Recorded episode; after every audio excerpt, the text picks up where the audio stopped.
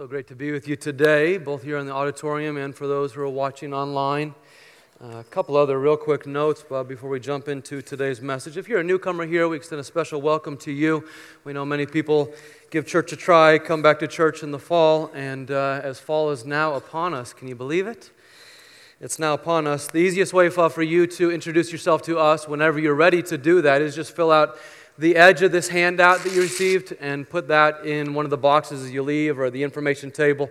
And we'd love to get in touch with you whenever you're ready to get in touch with us. As has been noted already, there's so much going on in the church as this is kind of launch week for all of our ministries that occur in the church uh, throughout the year, but sometimes take a little bit different form during the summer. They're all launching back up in full form for the fall and you have an opportunity to see those. So perhaps you've come to church today and you say, I need a recovery group of some kind. I've been going through a divorce, or I've been dealing with an addiction of some kind, or I need a life coach. I need someone to help me out in the challenges that I'm going through. I need to be a part of a life group community, or I, would like to serve somewhere. Well, you came on the right day.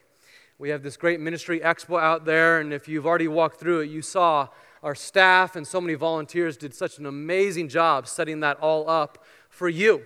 So you can see well, what's happening in the church though this fall and perhaps find the right areas to get involved. At the very least, you can stop at a few of those and get some snacks. It's pretty good, huh? All right, that's what I'll be doing after service. Maybe you'll join me. Uh, let's pray for this morning and for these new ministries as they get started. And I ask you to pray specifically for C20 ministry, which is our ministry to our college and young adults here at Kearney E Free. They really launched tonight at UNK at 7 p.m. There's more details on that in the handout and at their booth as well. But 7 p.m. tonight, big, big ministry launch. And so we are so grateful to welcome back the CCC and UNK students and love for you to join them for that launch tonight at 7 o'clock. Let's pray. Father in heaven, we are grateful as we move to the fall. We're thankful, Lord, for the routine that it provides. Thank you, Lord, for the great summer that we've had here at Kearney E Free. But now, as our ministry programming goes into full force, we ask, God, that you would lead us. There are some here who are launching new ministries. There are others that are reinitiating ministries that went on in previous years. And I ask, God, that you would lead them as they take so many different areas of service for this church and for your will in our community. I pray for each and every one of them. There's so many volunteers in this room right now. Bless them as they serve this fall. And Father, we pray that you would give a particularly strong launch to C20 this evening. May your hand of mercy, may your strength be on Pastor Aaron and Allison as they get that ministry started. We're so grateful to have them here. And we ask in the mighty name of Jesus that you would use them and their leadership team to make a dent for the kingdom at UNK and with 20 somethings in our community and beyond. May it be, we ask in the name of Jesus. And God's people say, Amen. Amen. Well, a doting mother asked her kindergarten son after church on a recent Sunday morning, What did you learn in Sunday school, honey? Moms, can you imagine the scene? Perhaps you're in the minivan and you turn back. What'd you learn today in church? Perhaps you have those kinds of conversations on the way home from church as we do. And the boy replied to his mom, Mom, today at church I learned about Jesus and the 12 recycles which is just about right, isn't it? Like when you think about the 12 disciples, they were more like 12 recycles. You think about Peter, it's like, oh man, you don't want to disagree with him. He might cut your ear off. Or about Thomas, like, do you really want him on your team? Well, what if it doesn't work? What if this doesn't work? Why, why, why? You know, do you want that guy who's doubting everything on your team? Or you think of James and John. You know what their nickname was? Sons of Thunder. They had some anger management issues, apparently. And they're part of the 12 recycles on Jesus' original team. It begs the question for me how did Jesus so transform these guys? Just 12 ordinary men in three short years. I mean, last time I checked, most of us are not transformed in only three years. And perhaps even more to the point, how did he use these 12 ordinary people and then 72 more ordinary men and women to transform Galilee and Jerusalem and Judea and the Roman Empire and eventually the world itself? Like, if you watch Jesus, as you look at the Gospels, any one of the little biographies of Jesus, and you witness the way he interacted with people, you'll see that he had great concern for the world. And you'll see that the multitudes of people flocked to him. But you'll also notice that he spent the lion's share of his time with 12 very ordinary people. And then, as he sought, this was his methodology, as he sought to transform those 12 and then 72 more, and then the region around him, eventually he did transform the entire world.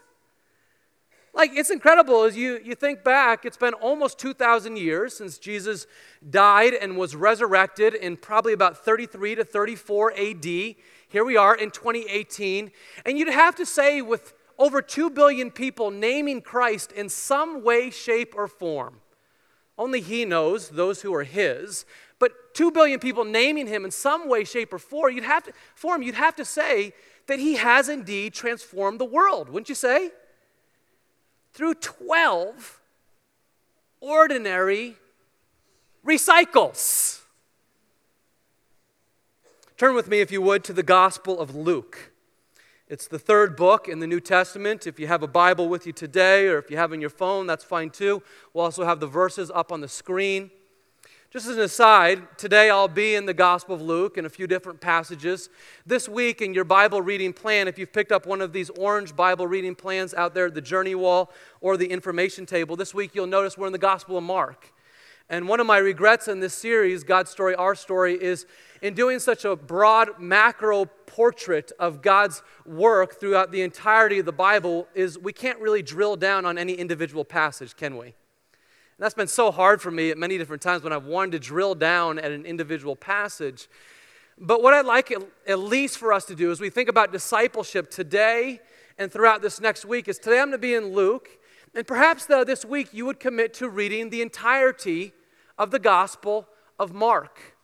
And Mark is the shortest of the four biographies of Jesus. It's only 16 short chapters. If you committed 15 minutes a day for the next six, day, six days, you'd read right through it and you'd have a better knowledge of the most influential man in all of history. Can't go wrong with that, whatever you believe in today. So, encourage you to look at the Gospel of Mark this week. Today we'll be in Luke chapter 5 as we seek to understand Jesus' methodology for discipleship. Well, what are our four values here at Kearney E Free? Wonder if we could have a little bit of audience participation here? Talking church time. What's one of our four values at Kearney E Free? Every person matters is our vision statement. Is our vision statement? Whoever said that, that's exactly right. That's our vision statement. You matter deeply to God. You matter deeply to us. But in addition to that, we have four core values. Four words. What's one? Gospel is one of our four core values. Any others? Truth is another one. I heard community and one more. And mission. Gospel, truth, community, and mission. Those are our four core values for discipleship here at Kearney E Free Church. Well, how do we come up with those four core values? I'm so glad that you asked. For that, I would like to suggest that these four words comprise, along with prayer, all of these four being bathed in prayer, they comprise a substantial part of Jesus' methodology for changing the world. From 12 ordinary men, turning them into great disciples, and then spraying it like wildfire throughout the Roman Empire and into the world today. Truth, gospel, community, and mission this is a big piece of his methodology for changing us today. Do I have your attention? Luke chapter 5, looking now here at verse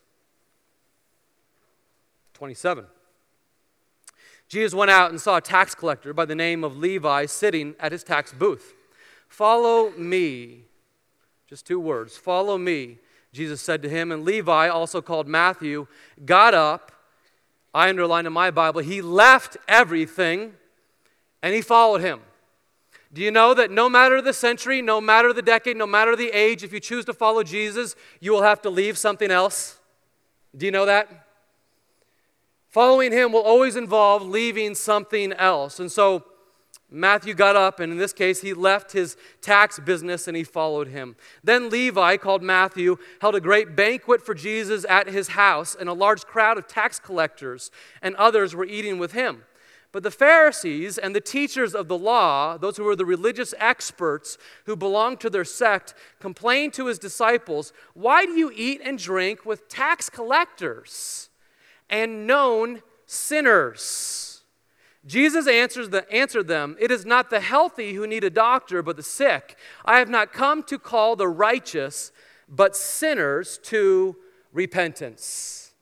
Oh man, I would love to preach on that for about a month. What a powerful passage this is. But at least for this morning, the point that I want to draw out here today is this Jesus ate with them. He ate dinner with them. He invited them into community with him. This is profound. Jesus chose to dine with, extend the hand of friendship to, tax collectors and known sinners. I don't know about you, but when I invite someone into my home, that's a hand of connection. That's a hand of friendship. It means something.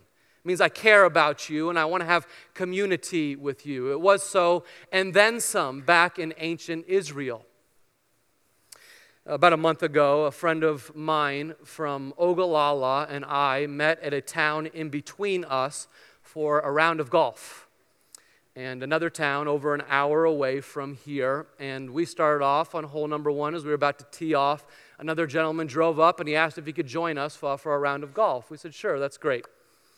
Um, about that first hole, somewhere in there, I asked, well, what do, you, what do you do for a living? He shared what he did for a living. Come to the second tee box, he asked us, and how about you?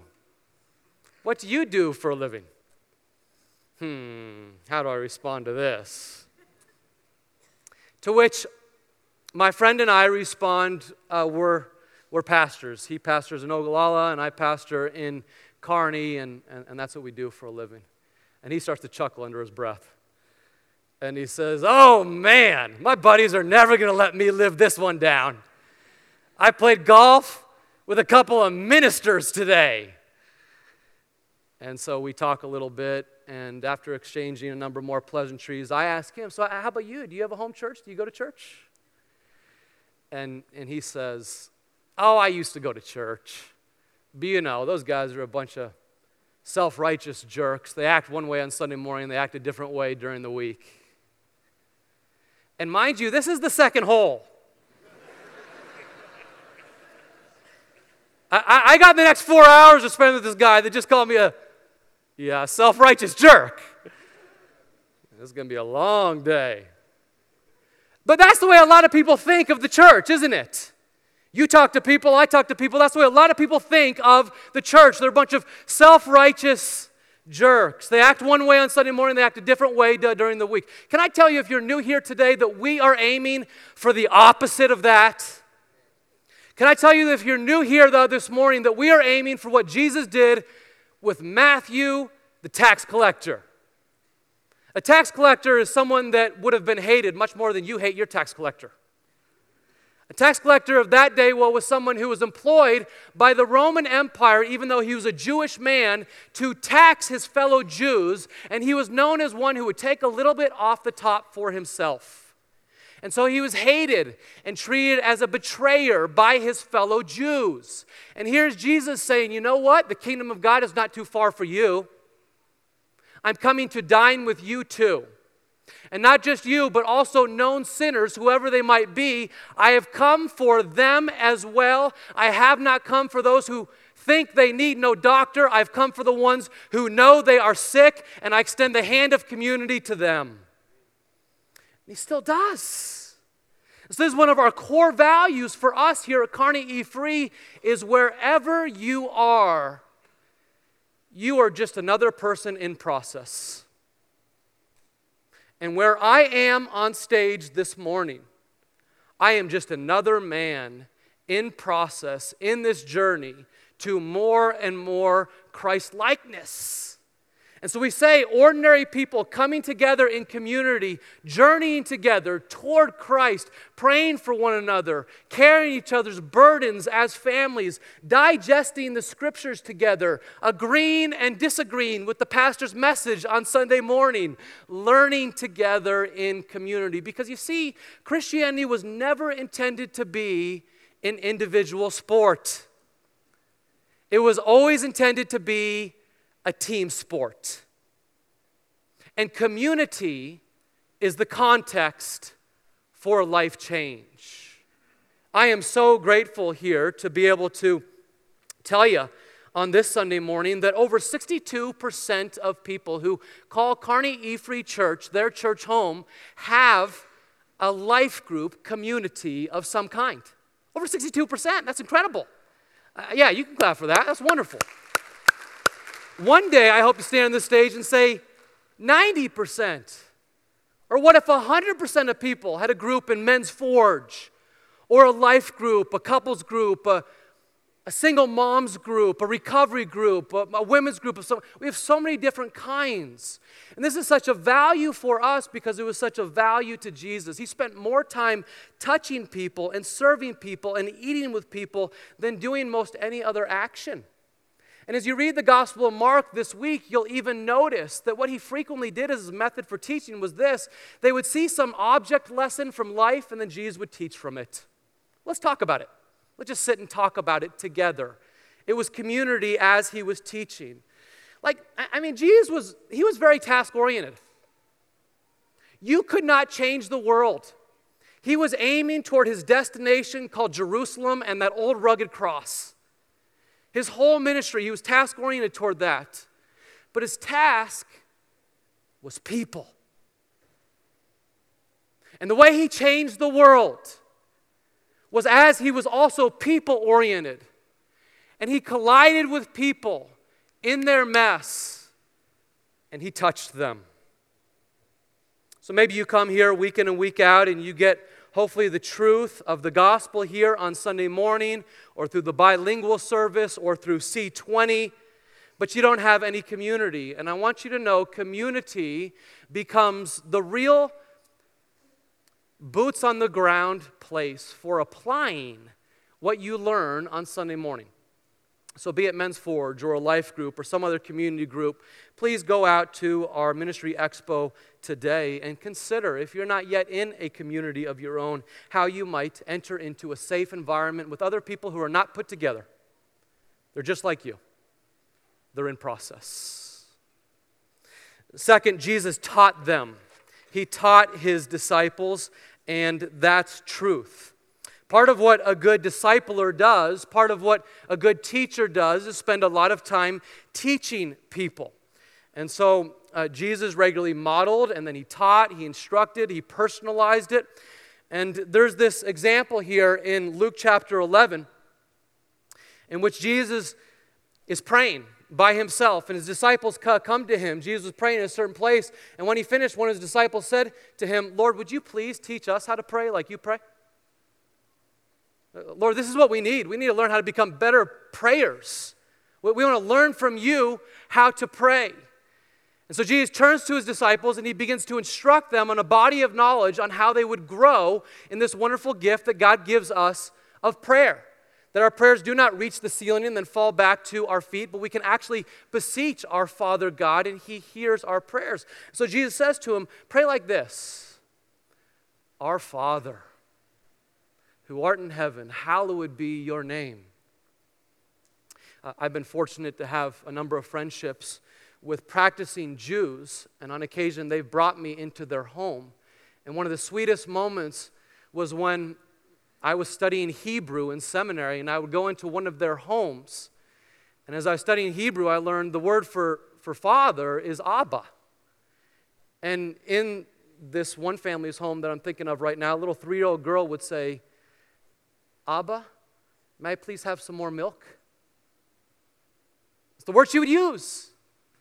She's saying, Daddy. May I please have some more milk? To which Jesus invites us to say, Daddy, here's my need. Abba, here's my need. And yet at the same time, he invites us to say, Hallowed be thy name. Holy is your name, set apart and unique and all powerful and just and great is your name. And he gives them this instruction on how to pray, understanding the character of God as you pray. He goes on to say, Give us this day our daily bread for today, that we would not have too much and hoard it, but not too little that we would be tempted to steal. Give us enough for today. And he goes on to pray, God, would you forgive us of our sins today? Because Lord knows we sin just about every day. Anyone else? In our thoughts, in our words, in our deeds. Like it, this should be a daily practice. God, forgive me as I would forgive others who might sin against me, and so practice the gospel. What he is doing there is beautiful teaching. He models the truth, he teaches the truth, he personalizes, and then he applies the truth to their lives. That's what, that's what a master teacher like Jesus does. Now, we really believe in truth here at Kearney E Free. So, if you're a newcomer here today, I want you to know that we believe in truth with a capital T. Some people in the world today believe in truth with a lowercase t, which is basically I believe in my preferences, and I believe that I will be the master over everything that I want to be. I will be sovereign over my life. What we believe when we talk about truth is that God is sovereign over our lives, that His Word and Jesus Himself has authority over our lives, and so we will follow Him because His truth is objective and transcendent, and because of that, because it's way bigger than my individual preferences, it's it's actually able to change my life and yours too. Truth is able to do that, but only if it's objective with a capital T. Now, again, many Christians get a bad name because they hit people over the head with truth, like it's a stick. And I want you to know we don't do that here. That's not the way we talk about truth here. That's not the way we teach here. We seek to teach here truth with compassion in our eyes, truth in love as we believe Jesus taught. And that's my heart every Sunday morning. That's the heart of all of our other pastors well when they teach here. Not I'm right and you're wrong, but this is what we believe truth to be. Now let's talk about it together. We believe that truth is objective, and once understood, it can actually change our lives. Uh, third, Jesus changed his disciples. As we discussed already, he transformed his disciples. He changed his disciples. And what changes us more than anything else is the gospel. So if you turn over to Luke chapter 12, we'll see the fruit of that change in the disciples. As he says, This is what's going to happen to you as you take my ministry, as you take my life and truth into you, you will be changed. And he says this in Luke chapter 12, verse 32 Do not be afraid, little flock, for your Father has been pleased to give you the kingdom.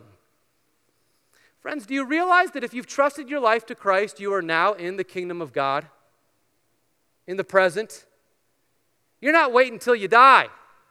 You to enjoy love and hope and peace and great trust and growth with Christ and all the benefits of knowing Christ today. You get to be in the kingdom of God today. And one day you'll be ushered into heaven and take a next step into glory. But today we get to enjoy living in the kingdom even right now. So, he says, sell your possessions and give to the poor. Provide purses for yourselves that will never wear out, a treasure in heaven that will never fail, where no thief comes near and no moth destroys. Now, I'm not talking about, mom, uh, about money this morning, but j- just, just ask yourself this question. As you read that passage up there, is that a different kind of life than those that we see in our neighborhoods or in our schools on a day to day basis? Is that different?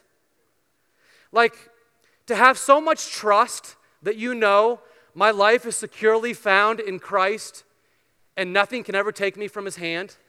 To know that I am in the kingdom and that'll never be taken away from me to know that my treasure really is in heaven. My treasure is not in this world, and my pocketbook and my calendar reflects it as such. Like, isn't that a unique, different kind of life? But this is what the gospel does. When we get the gospel inside of us, our treasures change. The things we once treasured, we treasure no longer. So, Matthew, Levi, at one time, he treasured having lots and lots of money. Then he encounters Christ and he drops all his greed because his treasure has changed from mammon to Christ. Peter was so prideful, but at the end of his life, he became so humble that he said, I cannot be crucified in the same manner as my Lord was crucified. Crucify me upside down. And he was. And fear melts away when you realize that your treasure is not on earth, but it's in heaven, a place where no moth and rust destroy, and no enemy or sin or any other person can ever take away. The gospel changes everything. Do you know that? This is why you'll see someone like Mother Teresa, for example, who spent her entire life caring for people with polio and tuberculosis and AIDS right at the moment of their death. But isn't it so fascinating that whenever you see a picture of Mother Teresa, who took this vow of poverty while with these people and exposed herself to their sickness day in and day out, isn't it fascinating that every time you see a picture of Mother Teresa, she has a smile like that on her face? How could it be? Because the love of Christ changes everything. You get the love of Christ into you, and it changes your outlook toward all of life. Now, some people are really mistaken about this. They, they think that if I believe the gospel and I come to receive Christ as my Savior, then that will change my circumstances. There's many people since I've been here who have come to me and said those very things. That I became a Christian, why does my job continue to stink so much? I became a Christian. Why do I continue to struggle with these health challenges or these family dilemmas? And I just want to tell you, we talk a lot here about the promises of God. We sing about the promises of God. We just did. All your promises are yes and amen. But if you think that the promises of God are for a better life now, you are sadly mistaken. And you will be sorely disappointed by Jesus on a regular basis. Those are not his promises. His promises are not to change our circumstances. He shoots much higher than that. He wants to change us from the inside out for time and for eternity. And so, what he does, which is way, way bigger than our circumstances, is he, he changes our outlook by saying, You are totally safe in my hands. I have sent my son for you, and he has given his body and blood for you, such that there is now no shame, there is no, no attack that ever could be leveled against you because you are my child and you are completely forgiven. And because you belong to me, Satan can never take you far from my hand. And your security, your future, your eternity is safe in me, no matter your circumstances today. Now, if you believe that, would that change your outlook about your present circumstances? Like, come on, right? It would change your outlook about your present circumstances if you believe that right now. Some of us feel like we're just incredibly lonely, and I've been there too. And I have sympathy for that. But you're never alone. The Holy Spirit is called a counselor and a helper, and He is always with you and in you if you have trusted in Christ. And knowing that changes our outlook toward our circumstances. Yeah, I mean, you think about the things that we put security in in this world. The primary thing that most people put security in is this, right? That's what most people put security in. I have a couple dollars in there, not a lot. But the natural thing is to take security in this, take up stock in this. And what Jesus does instead is say, I'm going to uproot that treasure of yours, Adrian. And I'm going to let it just flip through your hands, just roll through your fingers, because you are not to see that as a treasure that you trust in. You're to see that as something that you steward for the kingdom of God.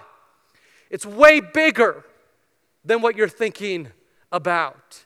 It's changing our hearts. This is what the gospel does. It changes us from the inside out such that we just have completely different treasures, completely different security in this world.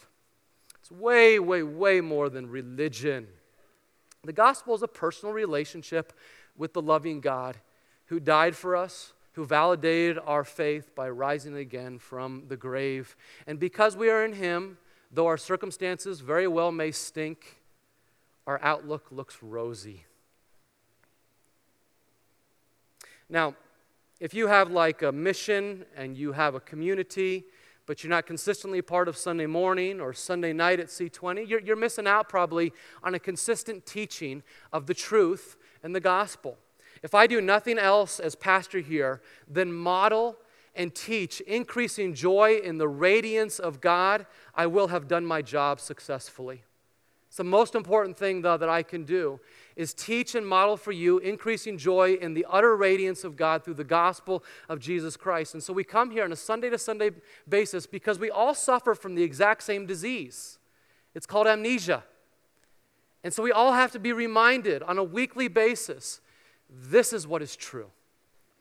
What I've been hearing from the world this week, that is what is not true what I hear from the scriptures, the gospel, and the truth of Christian witness to me, that is what is true. we got to preach this to ourselves. The gospel is not something that you just give to those who are not yet Christians, it is that. But the gospel is something that you live. We get to live in the kingdom right now. And so we preach it to ourselves on a day in and day out basis because we need this. And as the gospel gets into us, first on Sunday morning, but then also throughout the week, it's kind of like injecting a sick tree down at the roots. We're all like sick trees, and we need an injection of gospel love way down at the roots. And you don't treat the branches of a sick tree, do you?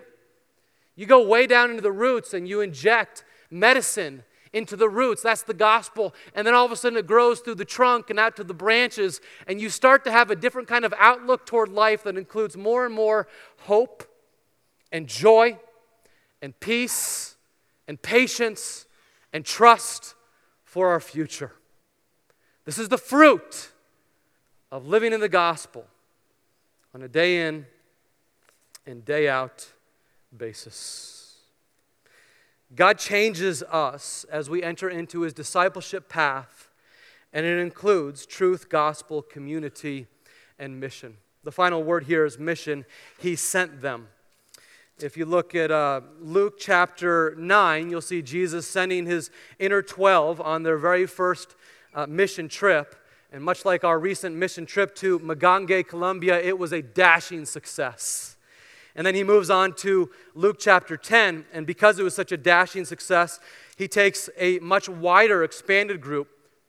First in chapter 9 is the 12, then in chapter 10 is 72 others. And it goes like this. After this, the Lord appointed 72 others and sent them two by two ahead of him to every town and place where he was about to go. And he told them, The harvest is plentiful, but the workers are few. Do you know this is still true? The harvest is still plentiful, and the workers are still few for that harvest. Ask the Lord of the harvest, therefore, to send out workers into his harvest field. Go, I am sending you into the harvest field.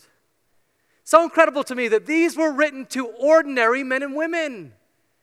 These were not the all star cast. These are 74 people that have been with him for a number of months, and they're starting to be changed, but they're ordinary Christians like you and me. To which I'm like, why don't you send a super Christian instead? That's not what he does. He sends ordinary Christians like us who are all in process. And he does that because he wants us to be involved in mission. And there are people that you are able to reach in your school and in your community, in your neighborhood, in your workplace that I will never be able to reach. And he does it because there is no one that you have ever looked into their eyes You've never looked into someone's eyes that does not matter greatly to God.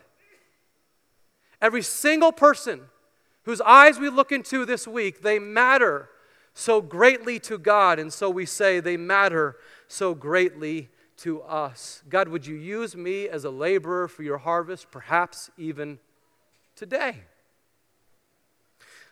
Last week was a, was a big day for, for me and Susie, last Sunday. Uh, it, it, was, it was one of the happiest days of my life, if I can be totally honest.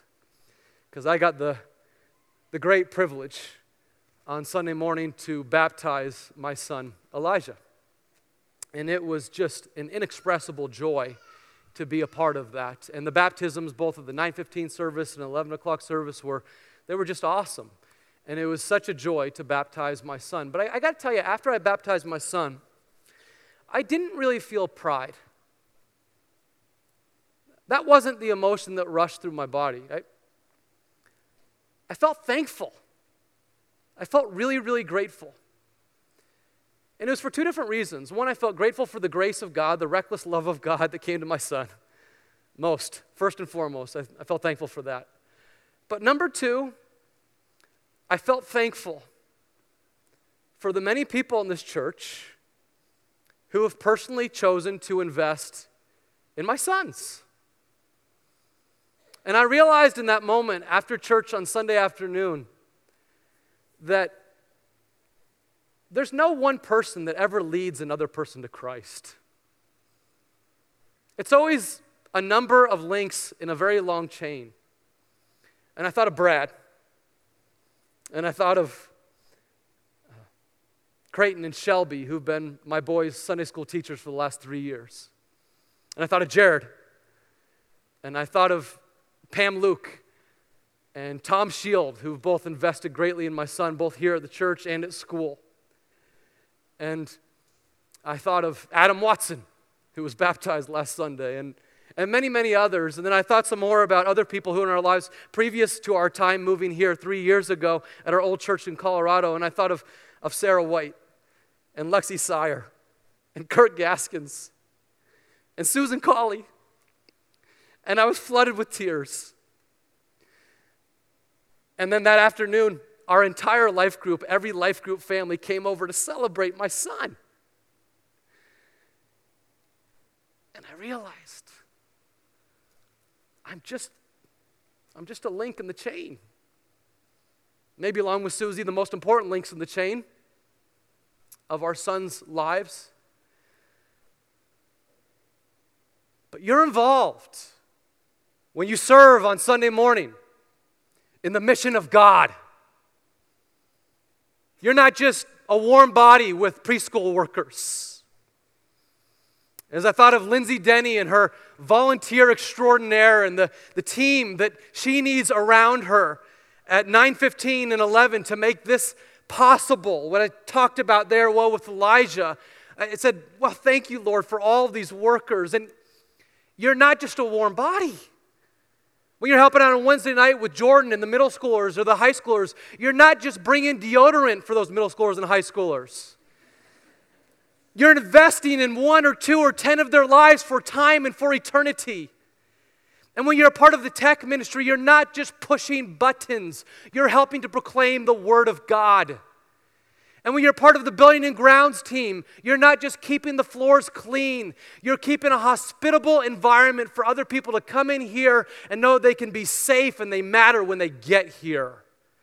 You're a part of something bigger. So I just want to ask you are you involved with some area of mission for the cause of God in this church or through this church to the community?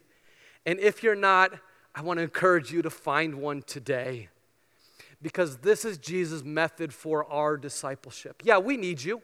I'll make no mistake and I'll make no, no, no, apology about it. We need you. But even more, you need it. The way we are changed is as we serve. So, as you go out into the hallway after church here and you walk through the Ministry Expo, you're going to see this icon out there. And it represents these four core values truth, gospel, community, and mission. And as you look at this icon representing those, I want you to ask yourself Am I involved with one of each of those environments? One environment Sunday morning where I get the truth of the gospel, another environment that's a life group community, and another environment where I'm giving of my time and talents to help others toward the kingdom of God. And I choose to be involved with one of each of those before two of any of those. And as you do that, you will grow in Jesus' path toward discipleship. Now, as your pastor, let me just ask you a few questions as we close. And some of these might hit close to home for a warning. Ask yourself are you getting a steady diet of each of those three environments? And if you're not, what needs to change in your life? So that your calendar would reflect your treasure.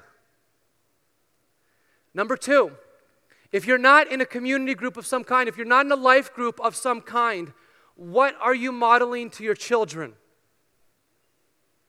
Let me tell you, you are modeling for them rugged independence and isolation rather than Christian interdependence and a need for one another as we march toward Christ.